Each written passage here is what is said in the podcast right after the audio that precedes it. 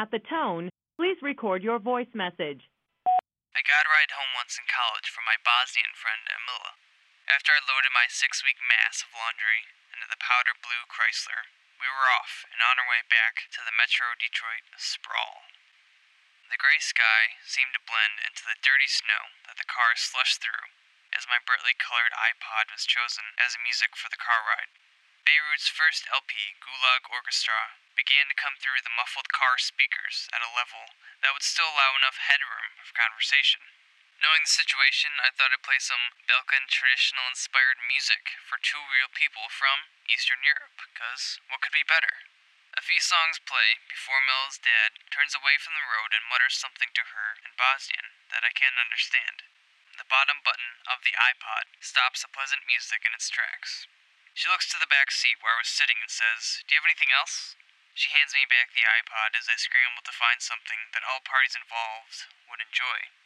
She turns around again to say that the CD reminded her dad of Serbian music, or at least that was the kind and concise translation of what I got.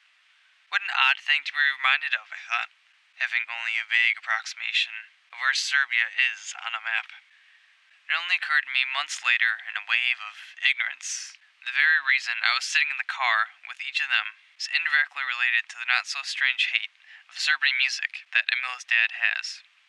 Ethnic cleansing and genocide aside, I was just trying to impress them with my limited knowledge of, quote, world music. I had good intentions. It's all very harmless if you don't realize the stark history of what it is that you're actually dealing with, right? One thing changed in me that day. I never quite approached that music the same way, or at least without forgetting the actual place where a cultural influence comes from and the implied history that comes with it.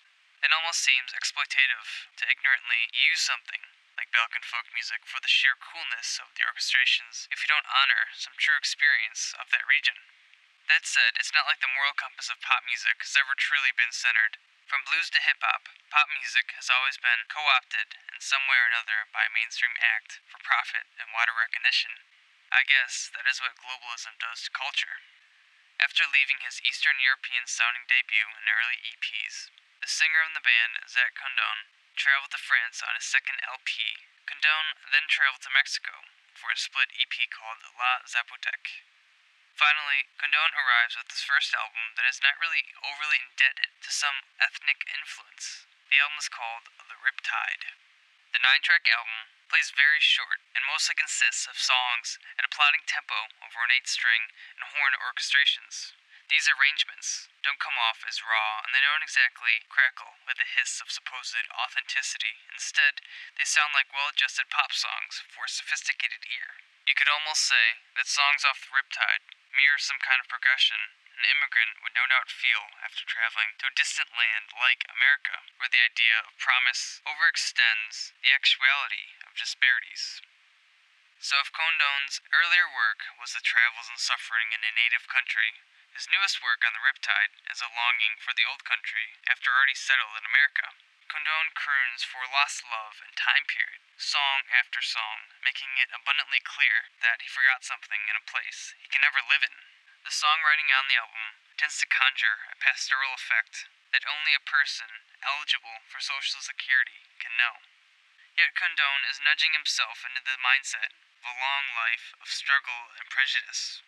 Yet knowing the rapid pace of the global world isn't slowing anytime soon, perhaps we're all yearning for bygone past the Beirut displays on the Rip Tide. This has been a message from Hate Your.